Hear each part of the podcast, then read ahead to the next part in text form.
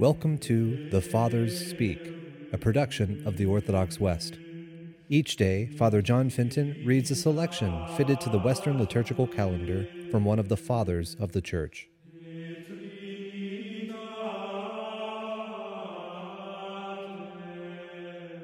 On this, the third Sunday after Pentecost, let us listen to a portion of a homily by our Father among the Saints, Gregory the Great. You have heard in the Gospel reading that sinners and tax collectors drew near to our Redeemer, and that he received them, not only to converse with them, but even to eat with them. When the Pharisees saw this, they were scornful of him.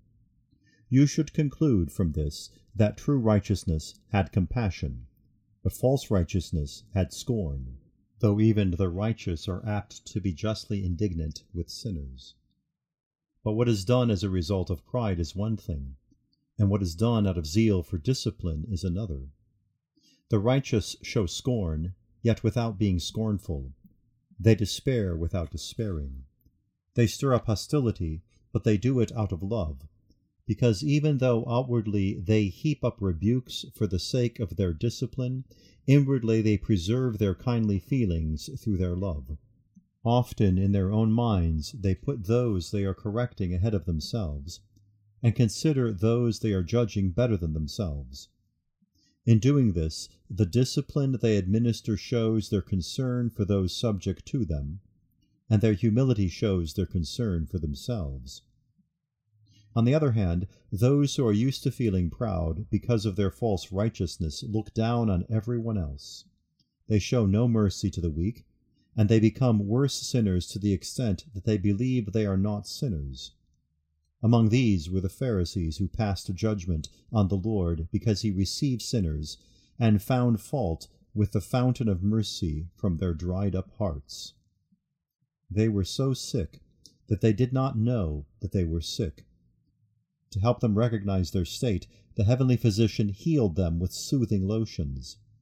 He gave them an appealing example and reduce the swelling of the wound in their hearts. And so he asked them, Which one of you, who has 100 sheep, if he has lost one of them, does not leave the 99 in the desert, and go after the one which is lost? See the wonderful way in which truth has given a parable of devotion. Humans can recognize it in their own case, and yet it pertains in a special way to humanity's Creator himself.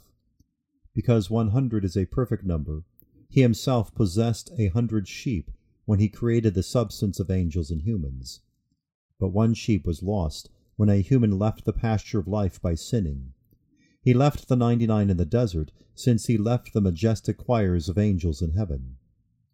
But why is heaven called a desert, unless it is because we called what we have left behind deserted? A human deserted heaven when he sinned. The 99 sheep remained in the desert when the Lord was seeking the one on earth, because the number of thinking beings, of angels and humans, which had been created in order to see God, was diminished when the human was lost. The human who had been lost was sought on earth in order that the perfect sum of the sheep might be restored in heaven. Here the evangelist says, in the desert, but another evangelist says, in the mountains, to indicate the heights, since the sheep which had been lost were standing on the summits.